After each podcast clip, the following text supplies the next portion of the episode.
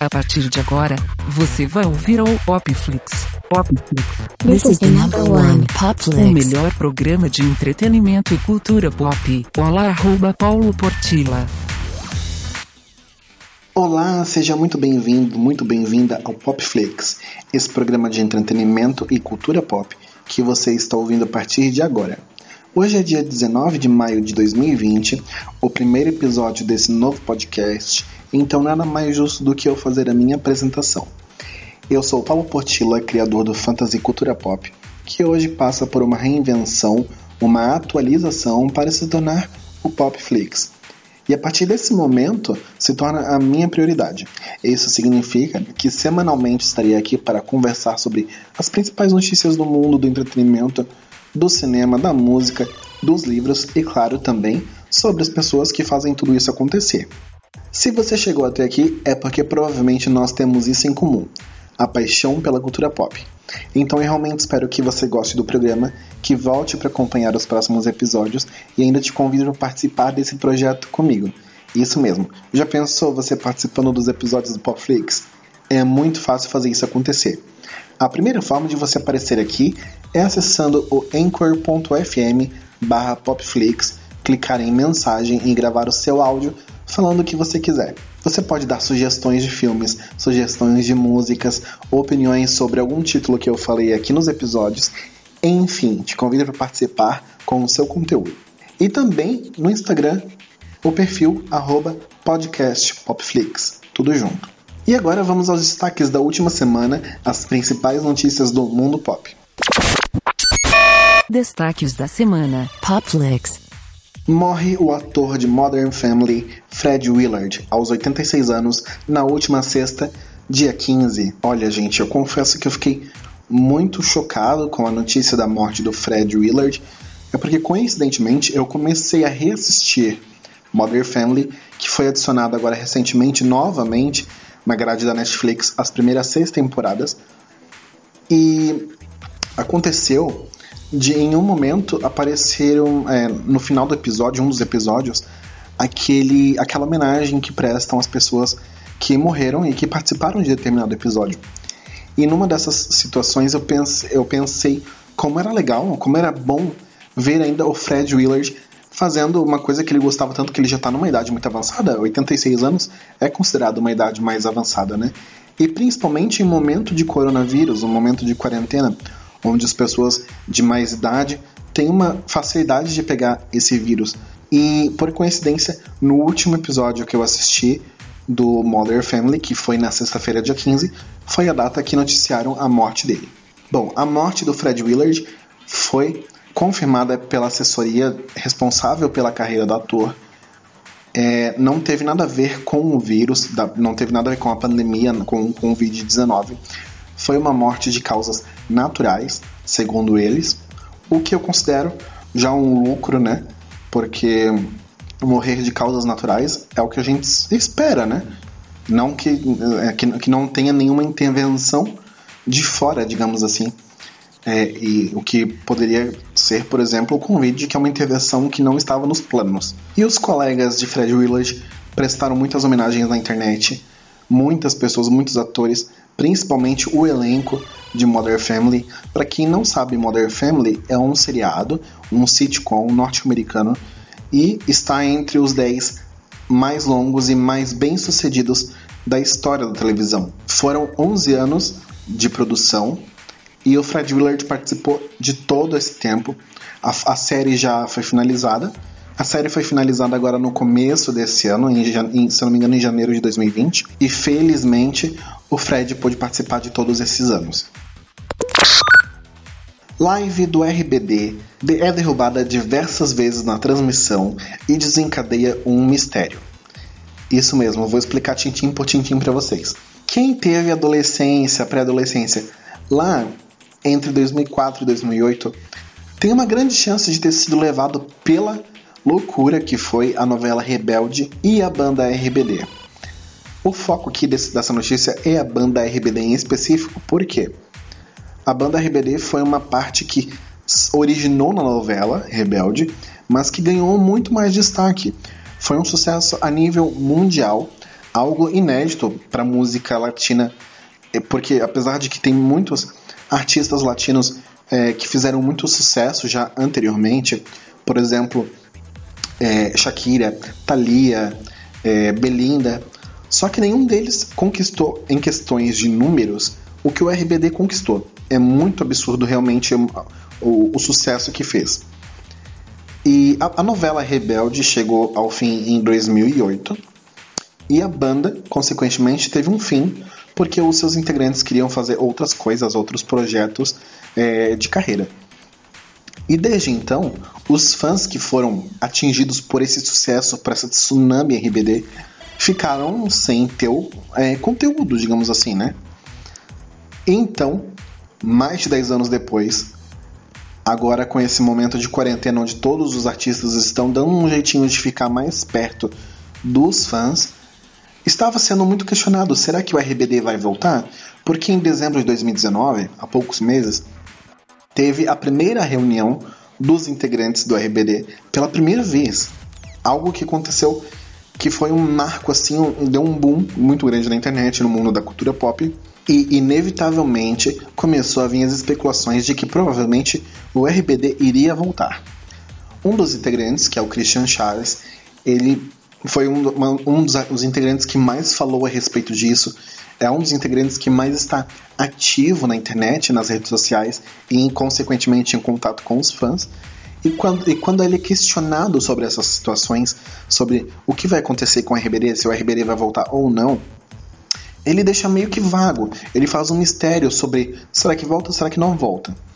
No final das contas, o RBD por enquanto não voltou e não é, não deu nenhuma expectativa, nenhuma esperança de que, é, concreta, digamos assim, de que pode ser que vai voltar, não deu nenhum indício, era essa palavra que eu estava procurando, não deu, não deu nenhum indício de que vai acontecer novamente o RBD. Porém, o que vai acontecer, o que está tentando, quer dizer, o que é, estão tentando fazer é um documentário do RBD que já está há muitos anos, muitos anos no projeto, não saiu do papel, e, é, se eu não me engano, esse, esse projeto de documentário era para virar um filme lá, logo no finalzinho do, da banda, lá em 2008. E não deu certo por, por, por, por, por um, uma coisa que não tinha explicação, digamos assim. Parece que tinha sido esquecido no rolê. Esse ano, com as questões de quarentena, as pessoas cobrando, será que o RBD vai vir, será que não vai vir? Foi aonde surgiu a questão seguinte: por que tanto mistério envolvendo as questões do RBD? Porque os CDs, as músicas, os álbuns do RBD não estão nas plataformas de música. Agora, recentemente, que se não me engano foi adicionado ao Deezer, a plataforma de música de streaming, foi tirado de vários lugares. Por exemplo, na Netflix já não existe mais a novela. É, na, no Spotify só tem o perfil deles, não tem nenhum dos álbuns. É, e em diversos lugares não está disponível o conteúdo oficial da RBD. No YouTube tem um canal lá que está ativo, mas não tem conteúdo também, até pelo menos a data desse podcast, da gravação desse podcast. Então questiona-se o seguinte: com quem está os direitos autorais do Rebelde e da banda RBD? As opções eram o Carlos Lara, que é o produtor musical, que foi produtor musical da RBD na época, a Cris Morena, que é a criadora do Rebelde. Essa versão de Rebelde, ela é, digamos assim, uma, uma versão de uma novela que já existiu há muitos anos na Argentina. A Cris Morena ela é como se fosse a Xuxa da Argentina. Ela é muito ligada nessas questões de, de, de produções voltadas para o público infantil e infanto-juvenil. Então ela é muito é, é, pioneira, que se fala? Acho que é pioneira.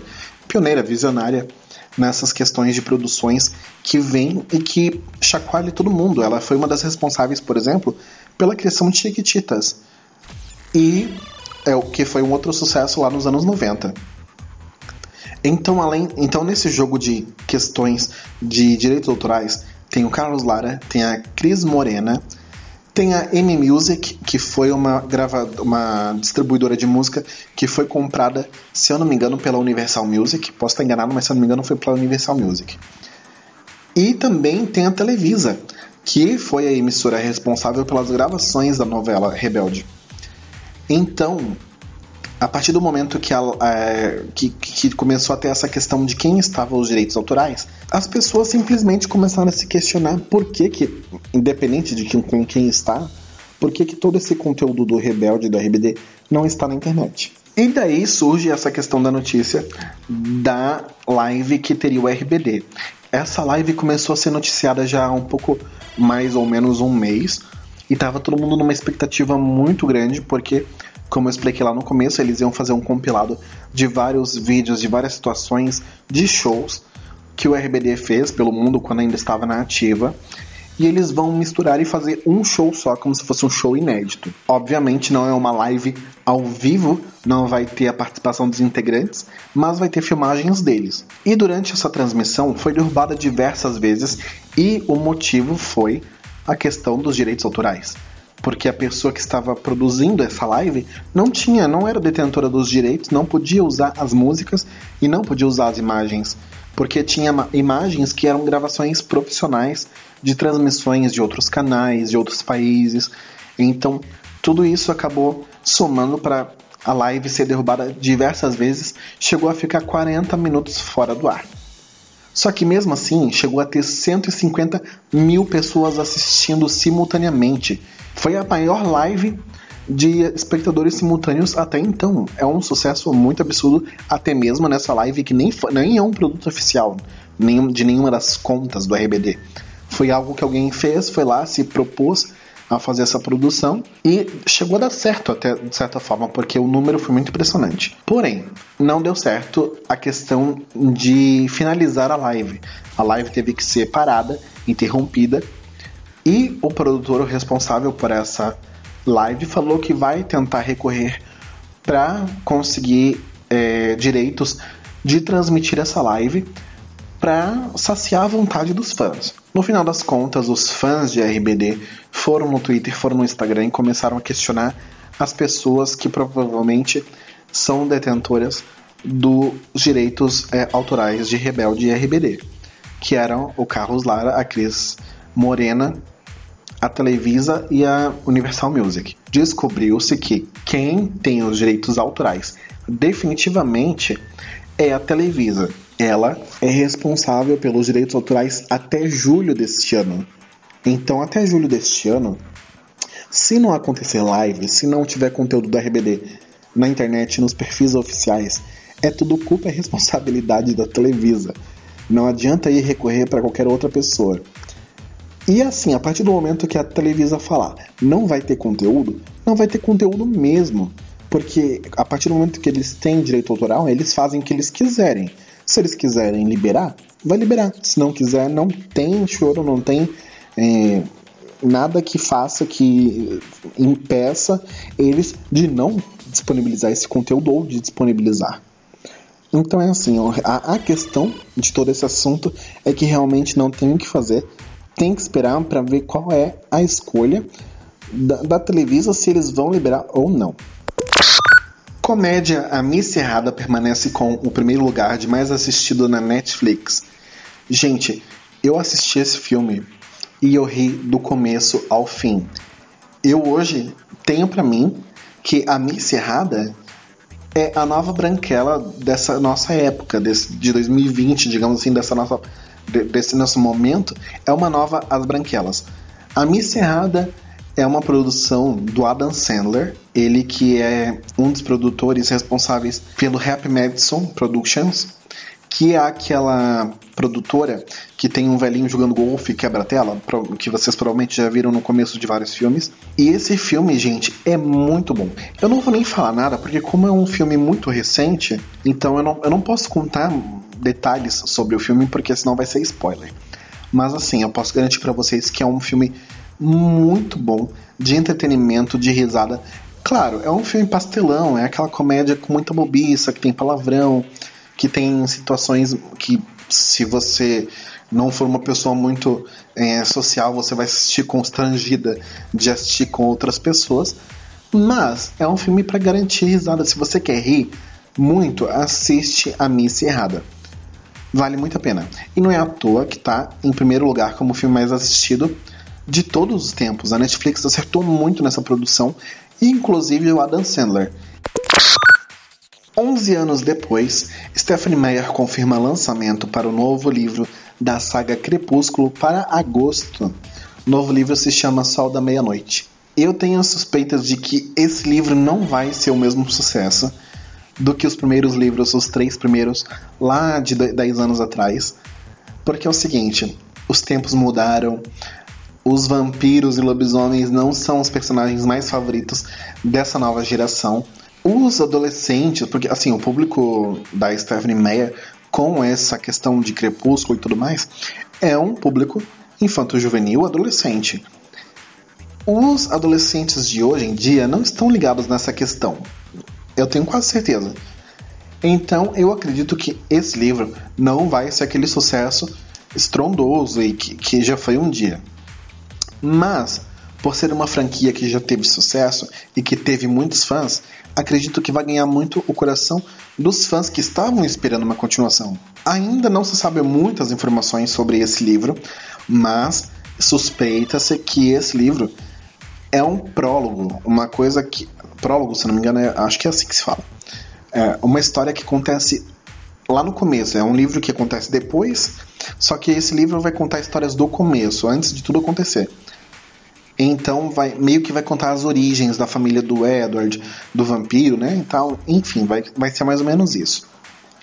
É, os próprios atores de, dos filmes da saga Crepúsculo, o Edward, é, o Robert Pattinson, ficou muito surpreso com essa notícia. É, ele fez uma declaração simples de que não esperava que ia acontecer. E eu digo para vocês por quê há 10 anos atrás, quando a Stephanie Meyer começou a criar esse livro, quando ela começou a escrever o quarto livro da, da franquia de Crepúsculo, da saga, é, vazou à internet em sites que é, divulgavam conteúdos ilegais, vazou o livro, um, uns trechos grandes do livro, e ela ficou muito decepcionada. Ela parou totalmente esse projeto e não lançou mais nada. E até então estava dado como enterrado. Ela falou na época até que ela não queria lançar mais o livro porque as pessoas já tinham lido e muitas coisas que ela tava, tinha pensado para desenrolar, para desenvolver a história, já não estava mais cabendo como é, algo inédito, porque já tinha vazado. Então, a partir daquele momento, ela enterrou esse projeto e nunca mais foi falado nada. E que loucura, né? Pensar nisso que 10 anos depois, quase 11, ela vai voltar com esse livro e vai encarar um público totalmente diferente, um público que está numa vibe nova. As coisas mudaram. É muita coragem dela mesmo tentar botar esse livro aí de coisas do passado, né? Ainda mais uma história que precisa que assim, para quem vai ler esse quarto livro, precisa ter lido os outros, todos os outros, né? Porque é um livro que vai contar uma história do passado de personagens que já existem em outros livros. É uma coisa muito confusa. Então, é, eu acredito que as pessoas que pe pegarem esse livro pela primeira vez e ler só ele e não ter lido os outros, não vai entender nada, vai ficar perdido. Então, tipo, eu meio que acho que não vai ser aquele sucesso, aquele estrondo que foi a primeira parte da saga. Mas enfim, em agosto vai ser lançado, vai ser um lançamento simultâneo tanto aqui no Brasil como nos Estados Unidos. Então já está pertinho de a gente descobrir o que vai acontecer. Outra escritora que está pretendendo lançar um livro novo é o autor do, da saga Jogos Vorazes, que já tem, que também está no mesmo esquema. São três livros que já foram lançados anteriormente e agora está pretendendo lançar quase 10 anos depois um novo livro. A diferença é que esse dos do Jogos Vorazes já está confirmado que vai virar até filme. Porque é uma coisa mais recente, é um livro, uma saga que ainda está é, quentinha na memória do, dos leitores, diferente de Crepúsculo, que já foi esquecido lá no rolê ó, há muito tempo. E esses foram os principais destaques da última semana do mundo pop. Notícias sobre filmes, sobre lives, sobre música, sobre série, tudo que, que sempre acontecer na última semana, nesse intervalo, eu vou trazer como destaque no começo do programa, nessa primeira parte, para falar para vocês as notícias e a minha opinião, e consequentemente a opinião dos convidados, porque nessa live de hoje era para ter convidado, infelizmente como problemas de logística, por, né, por estarmos longe, todos longe um do outro, é, os convidados não puderam estar aqui presente nessa, né, nesse episódio inaugural, mas em breve vai ter sim é, convidados, pessoas que já participaram do Fantasy Cultura Pop em outras edições, tanto no podcast como no, no canal do YouTube. E eles vão voltar para participar junto comigo aqui nessa versão nova, nessa atualização no Popflix. Então, hoje não vai ser assim, né? Mas em breve vai ser. Então, a partir de agora, eu vou comentar algumas coisas para vocês sobre títulos que eu assisti durante a semana e que eu recomendo. E eu olhando aqui todas as observações que eu fiz, as notas dos títulos que eu fiz, eu vi como eu tenho assistido coisas pesadas. e a primeira, é, a primeira pauta que eu vim trazer é sobre uma coisa que eu fiquei muito intrigado, porque ano passado, no final do ano passado, a Netflix disponibilizou uma produção original que é do Ted Bundy. Não sei se vocês já ouviram falar, mas o Ted Bundy foi um assassino em série, um serial killer que matou inúmeras mulheres lá entre os anos de 80 e 90. Ele foi uma pessoa assim de sangue frio, muito absurdo a quantidade de pessoas de vidas que ele tirou. Só que o Ted Bundy é, virou um símbolo na cultura pop porque as mulheres é, mandavam cartas para ele. Ele chegou a receber 400 cartas no mesmo dia durante o período que ele estava preso em julgamento é, é uma coisa louca de se pensar, porque ele é um assassino e as, de, de mulheres. E o público que mandava, que idolatrava ele, eram as mulheres, mesmo sabendo de tudo que ele fez, mesmo é, sendo notícia todos os dias sobre as atrocidades que ele cometeu, ele se tornou um ídolo. É uma loucura pensar nisso. E a Netflix, além de ter um documentário também intitulado de Ted Bundy, conversando com o Ted Bundy, é, disponibilizou no final do ano passado um filme estrelado pelo Zac Efron, que ficou realmente impecável. O Zac Efron conseguiu captar a essência do Ted Bundy. Eu já conhecia toda essa história porque pelo livro Ted Bundy que da editora Darkside Books, que é um livro praticamente uma apostila, um dossiê de toda a vida e tudo, todas as atrocidades que o Ted Bundy cometeu é um livro muito incrível, eu super recomendo para vocês. Só que assim, tanto o livro como os filmes são de conteúdo sensível, não é para qualquer público, não é para qualquer pessoa ler. Você tem que ter é, muito estômago, porque até mesmo eu que já sou acostumado com esse tipo de história, eu gosto de filmes de terror, gosto de leituras sobre psicologia e serial killers, eu fiquei, eu fiquei muito chocado muitas vezes. Então tem que tomar muito cuidado nessa hora de leitura e de assistir os filmes, porque pode ser um conteúdo muito sensível para algumas pessoas. Mas também eu vim é, o, o assunto em si mesmo é porque lá em 2002 tem um filme chamado Ted Bundy também é o mesmo nome e esse filme é, é muito interessante você assistir ele mesmo tendo assistido o filme da Netflix porque quais são as diferenças o filme da Netflix é, foca mais na questão judicial do caso do Ted Bundy. Então, assim, não mostra ele cometendo nenhuma das atrocidades, não, não mostra ele é, tendo. fazendo. cometendo os crimes. É mais realmente a parte da, do juiz, da, da. do trail, como é que é o nome? É. Da. Ih, Jesus, fugiu o nome. Do julgamento, né? Das sessões do julgamento do, do Ted Bundy e também das pessoas que estiverem envolvidas direta e indiretamente com ele. Então é um filme muito, é, muito interessante, vale super a pena assistir, só que foca mais nesse lado de questões jurídicas. O filme de 2002, Ted Bundy de 2002, é um filme que mostra o outro lado.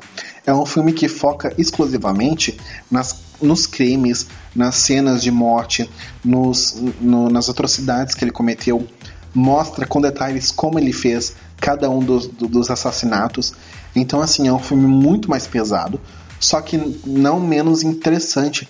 É um filme que você fica olhando e você pensa, gente, esse cara foi muito desumano.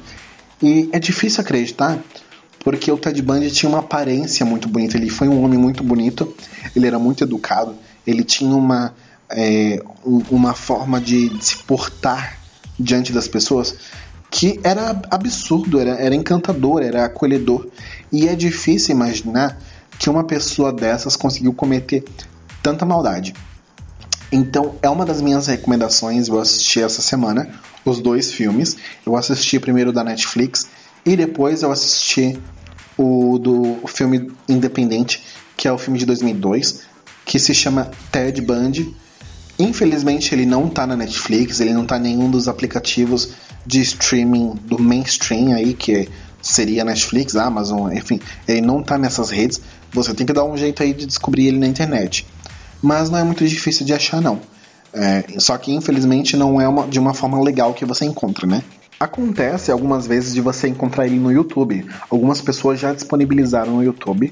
Só que assim, é aquela história também de direitos autorais. Muitas vezes acontece de ser retirado do ar. Então tem que estar ali de vez em quando pesquisando para ver se já está disponível na, no YouTube gratuitamente. Alternativas. Para você que tem condições, se você não tiver é, problemas de fazer isso, você tem a opção de comprar o filme. É, acredito que no Google Play na, tem a opção de comprar o filme Ted Bundy de 2002. No YouTube, se você procurar, provavelmente vai aparecer o catálogo. Provavelmente vai ter a opção do filme de, do Ted Bundy de 2002. Então é assim, dá uma pesquisadinha, porque a alternativa de você pagar não custa caro. É, eu sei que tem filmes aí no, na, no Google Play que custa R$ 6,90, R$ 9,90. Então, assim, é, não é uma desculpa. Se você tem condições, se você tem esse dinheirinho, 10 reais, você consegue é, pagar para assistir o filme. E você compra e você tem ele na sua conta para assistir a hora que você quiser. O outro título que eu assisti essa semana que eu fiquei muito intrigado, muito mesmo, foi The Assassination of Gianni Versace American Crime Story. Que no português seria História de Crime Americana, o assassinato de Gianni Versace. Essa série é do Ryan Murphy, o mesmo produtor e criador do American Horror Story, que é da FX, da Fox. A primeira, eu, eu, nem tinha me tocado que era do mesmo criador, do mesmo produtor, do Ryan Murphy, mas a partir do momento que eu comecei a assistir o The Assassination of Gianni Versace, é, fica muito nítido que é realmente do Ryan Murphy, porque o Ryan Murphy tem todo um, um layout, ele tem todo uma estética visual dos filmes, dos seriados dele, que é única. Você percebe pelas tomadas, pelo traveling que ele sempre faz. Ele nunca vi um homem para gostar tanto de traveling. Traveling, para quem não sabe, é um, um estilo de filmagem onde a câmera é, vai passeando pelo cenário e vai mostrando, né, diversas é, tomadas, diversos takes. Fica muito bonito realmente, eu gosto muito desse, desse estilo dele. Esse seriado é de 2018, não é tão recente assim, não é um lançamento, já está na lista de catálogo mas não é tão velho, né? Faz apenas dois anos. Então, é, só que essa história é uma história real e eu fiquei muito, muito chocado com a fidelidade que eles trataram o seriado inteiro, inteiro mesmo. É, os detalhes mínimos em questões de figurino, de nomes, de lugares, de cenografia, gente, ficou perfeito. Para quem já conhece, para quem sabe, acompanhou a história é, do Gianni Versace, o Gianni Versace é o criador e fundador da marca Versace. E lá em 1997, o Gianni Versace foi assassinado pelo Andrew Cunanan, um serial killer barra spree killer, que ele tem essas duas denominações, que ele matou cinco pessoas e a quinta vítima foi essa pessoa famosa, essa celebridade, o Gianni Versace, que foi morto nos degraus em frente à sua mansão em Miami. E isso foi um marco tão grande, tão chocante na época, que sim se tornou um, digamos assim, uma um, um negócio, uma, um, um ponto um, turístico, digamos assim, da cultura pop. Até hoje, muitas pessoas comentam sobre essa história porque há muito é, muitos tem muitas teorias da conspiração. É, muita gente acha que é, pessoas próximas a ele encomendaram esse assassinato.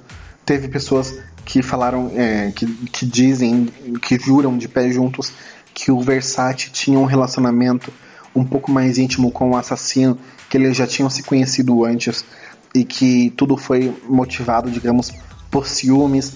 Enfim, a história é bem complexa e é, ficou incrível o jeito como fizeram o seriado, porque o seriado ele anda de trás para frente até o último episódio. Então, começa já, a primeira coisa que você vê no seriado é a morte do Gianni Versace e vai indo de trás para frente mostrando tudo o que o Andrew Cunanan, que é o assassino, tudo que ele fez até chegar na infância dele e digamos meio que explicar o, como o que levou ele a ter essa loucura. Óbvio que ele era uma pessoa doente, ele era uma pessoa que precisava de tratamento, mas não, isso não aconteceu, ele não teve nenhuma ajuda, nenhum tratamento, o que resultou, digamos assim, de certa forma, intensificou a loucura na cabeça dele e ele acabou cometendo esses assassinatos. E a obra do Ryan Murphy ficou impecável. E o último título que eu assisti essa semana foi O Grito, a refilmagem, o remake do, daquele filme de muito sucesso de terror lá de 2004 e que agora foi refeita para uma nova versão atualizada e que infelizmente eu posso dizer que eu não gostei. O filme em si, ele não é ruim, ele é um filme de terror que dá muitos sustos. O que eu prezo muito no filme de terror, porque hoje em dia tá difícil encontrar filmes de terror bom, sim, infelizmente. Porém, para nós que somos é, fãs do terror é, raiz, aquele que aconteceu lá no passado, de 2004, é, que vimos personagens tão icônicos naquele filme, esperávamos ver uma coisa, digamos assim, personagens que existiram naquele e que não estão presentes nesse novo filme. Então esse filme fica meio vago em muitos momentos. É, em alguns momentos, inclusive, era difícil lembrar que aquele filme que eu estava assistindo era O Grito, um remake daquilo que já foi feito, sabe? Então, é, Infelizmente, eu não vou dar muitos spoilers, porque é um filme muito recente, é um lançamento, saiu do cinema há pouco tempo e já está disponível em alguns sites para você comprar e assistir. Só que assim, é, eu não gostei, gente. Eu sinceramente achei ruim. Senti falta da personagem é, que é uma, a, o ser que é responsável pelas mortes, digamos assim, que é o foco que é o principal personagem da franquia O Grito, a original. É, esperava ter visto isso nesse filme, já que esse filme faz um cross-timing desse filme com o outro. Eles estão ligados, não é apenas um remake, ele está ligado, ele conecta-se com o filme anterior. Então, assim, na minha opinião, deixou um pouco a desejar nessa questão de personagens. Mas, se você é uma pessoa que está procurando susto, terror, é, jump scares, esse filme do Grito realmente entregou uma qualidade de susto muito boa que eu já não via há um tempo na, nas produções cinematográficas. Então, é, é uma ressalva ali, é um filme, digamos, que eu tô meio dividido. É, em certo ponto eu gostei muito, em, em alguns aspectos eu não gostei nada mas ainda assim vale a pena assistir. É, diferente de alguns filmes que a gente odeia e não recomenda de forma nenhuma, esse eu recomendo, tanto que ele está aqui na minha lista de recomendações. E, bom, eu acho que o mínimo que tem que fazer é falar para vocês assistirem e tirarem as próprias conclusões. E é isso, gente. Esse foi o episódio de hoje. É, é um episódio um pouco diferente, talvez um pouco mais é, enroladinho, porque é um primeiro programa, um primeiro episódio dessa nova versão. Agora nós somos Popflix. Popflix está no Instagram como arroba podcast Popflix. Você pode entrar no site da anchor.fm barra Popflix e deixar a sua, a sua mensagem. Você clica no botão mensagem e grava seu áudio e você pode falar o que você quiser. Você vai aparecer aqui no programa nos próximos episódios. Você pode deixar o seu comentário lá no Instagram. Enfim, vem participar comigo, vem conversar comigo sobre o que você acha, sobre os títulos que eu falei aqui, sobre o que você acha que eu devo falar nos próximos episódios. Pode dar sugestão, pode dar reclamação. E peço desculpas porque a minha voz está falhando já desde o começo do programa, mas é porque realmente eu estou com um probleminha na garganta. Só que assim, eu não posso deixar na mão, eu não podia perder a estreia, eu não podia enrolar mais tempo sem gravar episódio para vocês, porque é, eu já tinha programado toda a questão do lançamento do, do primeiro episódio do Popflix. Então está aqui o meu comprometimento com vocês. Eu vou estar aqui toda semana, toda terça à noite. Vai um episódio novo. Provavelmente nos próximos é, episódios vai ter participação especial. Vai ser conversas mais dinâmicas, porque vai ter outras pessoas aqui comigo, não presencialmente, porque a gente tem que lembrar que estamos em isolamento. Mas hoje em dia nós temos né, tantos, é, tantas ferramentas para nos aproximar tecnologicamente, então é o que vai acontecer. Nos próximos programas provavelmente vai ter participações especiais, vamos ter mais assuntos. E semana que vem vai ter as notícias dessa semana, os principais destaques. Eu vou vir para comentar para vocês e provavelmente nós vamos estar tá aí conversando durante a semana também nas redes sociais. É isso, gente. Um beijo. Eu espero que vocês tenham gostado. Espero que vocês voltem, principalmente para a gente poder é, fazer, iniciar essa caminhada de podcast, de programa novo. Espero que vocês gostem. Até o próximo programa, até o próximo episódio na semana que vem, na terça. Beijão, gente. Até mais. This is the number one pop flicks.